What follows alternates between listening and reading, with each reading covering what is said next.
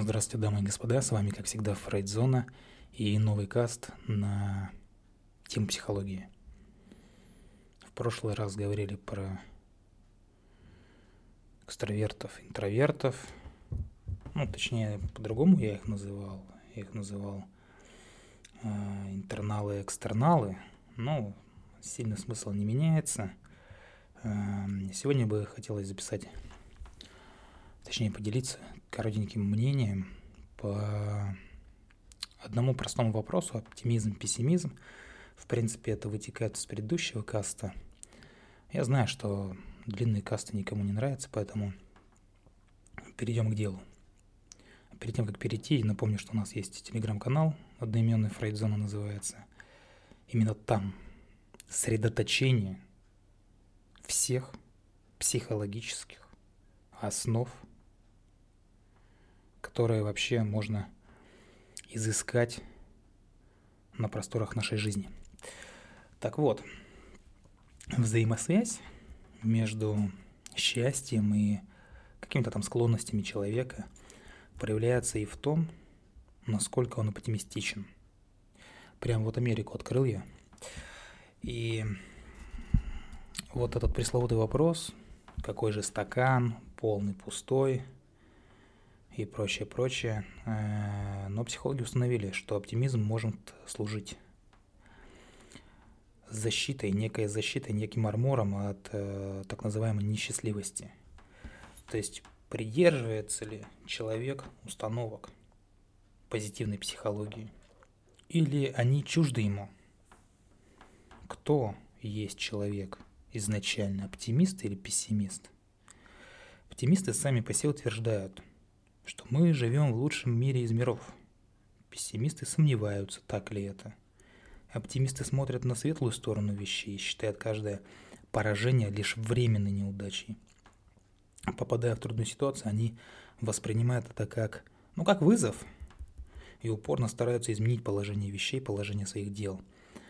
Естественно, они надеются на лучшее будущее и прилагают усилия к этому лучшему будущему – и считают, что смогут добиться успеха в своих начинаниях. И добиваются. Не просто они сидят на диване и размышляют, я, наверное, добьюсь успеха. Нет. Ко всему прочему, они еще усилия прилагают и реальные действия. Ну, какой-то продакшн у них все равно есть. Кроме того, такие люди считают, что окружающие э, хорошего мнения о них. Специалисты по позитивной психологии убеждены в том, что оптимизм можно обрести, то есть как бы научиться ему – что человек может научить сам себя. Да? Видеть вместо наполовину пустого стакана наполовину полный. И благодаря своему позитивному отношению к жизни оптимисты по определению счастливее пессимистов, и их настрой приносит свои плоды. С теми, кто настроен оптимистично, чаще случаются именно хорошие вещи. Даже если это плохие вещи, то оптимист их э, не раздувает. То есть э, не драматизирует излишне. Констатация факта есть. Да, случилась ерунда. Но что я буду делать, чтобы эта ерунда больше не повторилась и чтобы эта ерунда исправилась? Э, вот логика у оптимизма. И такие люди чаще и лучше справляются со стрессами. У них крепче здоровье, ну, потому что они, в принципе-то, меньше подвержены заболеваниям. Такие люди успешнее, более того, их э, оптимизм, он, скажем так, заразителен, что ли. Оптимистичные мысли одного человека, они рождают такие же мысли в головах других. Также и пессимисты. У них напротив. Они не замечают положительных сторон. Все в черном цвете, все в сером цвете, да, то есть какими-то такими отрицательными оттенками, э, темными оттенками. К сожалению, часто сами навлекают на себя несчастье. Э, то есть своим негативизмом они отращивают у себя окружающих, у себя и у окружающих эм, вот эти вот все ненужные, скажем так, концы. И тем самым они только усиливают, усиливают собственное негативное настроение.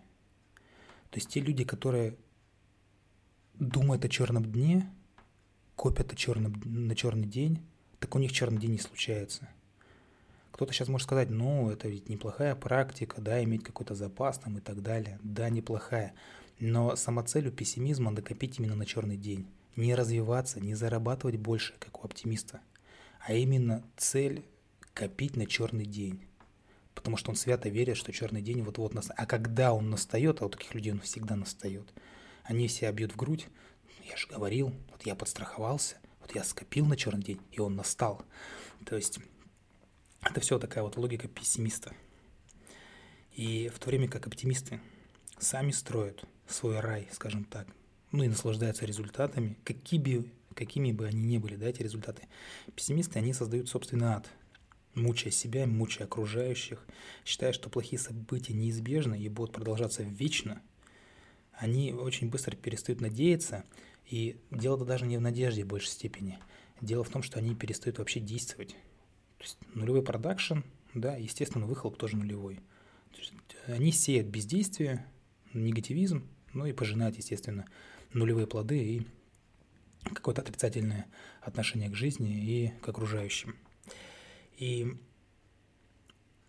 они, как бы, у них нету сил, они нерешительны, им не хватает сил изменить течение собственной жизни.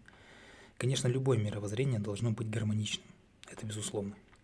Слишком много оптимизма тоже встречается и приводит к самообману, э, обреченным на провал действиям. То есть, ну это что называется повышенные риски. В то время как чрезмерный пессимизм тоже самое, ведет к параличу воли. Если мы должны принимать эффективные решения, действенные решения, следует понимать, что мы можем контролировать, а что мы не можем контролировать. И чем больше у человека контроля над своей жизнью, ну, тем ему проще живется, лучше живется, благополучнее живется. И лучший помощник в этом, естественно, здоровый оптимизм. При его отсутствии, то есть если мы экстерналы, да еще и с, пессимистическими настроениями. То есть человек такой, он подвержен когнитивным искажениям, и как вот э, можно было заметить ранее, подобные искажения являются приобретенными, ну, выученная беспомощность, что называемая. Это остаточные воспоминания об услышанных в э, раннем возрасте предостережения наших близких. И пример когнитивного искажения могут быть какой? Ну вот модели типа «все или ничего», когда человек видит все черным, ну, то есть дихотомическое мышление. Да, нет, черное, белое, все или ничего. Э, при увеличении или при уменьшении значимости определенных ситуаций. То есть, э, когда ситуация катастрофична, такие люди ее преуменьшают, и наоборот, когда она незначительна, они ее раздувают до, катастрофи- до катастрофических размеров. И, э, кроме всего, скоропалительные выводы, то есть ну, скажем, выборка маленькая, да, э, ничем не подкреплена, и человек э, точно так же не подкрепляет свое отношение к происходящим фактам. Наклеивание ярлыков, то есть склонность раскладывать людей по полочкам, э, это стереотипность мышления, ко всему прочему, ну и так далее. И когда мы встречаем пессимистов, то здесь можно попробовать Э, ну, опять же, от человека зависит, нужно ему это или не нужно, но можно попробовать э, помочь им посмотреть на этот мир несколько по-другому. На конкретные ситуации, если на мир целиком нельзя э, нельзя помочь, да, на мир целиком посмотреть, но можно помочь на конкретные ситуации посмотреть в другом ключе. И как бы показывать им, показывать э, путь, открывать путь к постепенному изменению отношения к жизни. Не толкать их на этот путь, не заставлять. То есть заставлять это насиловать, да? Именно показать. Дальше решение уже будет, конечно же, за ними. И даже если события выходят из-под контроля, здесь важно просто не сбиваться с пути.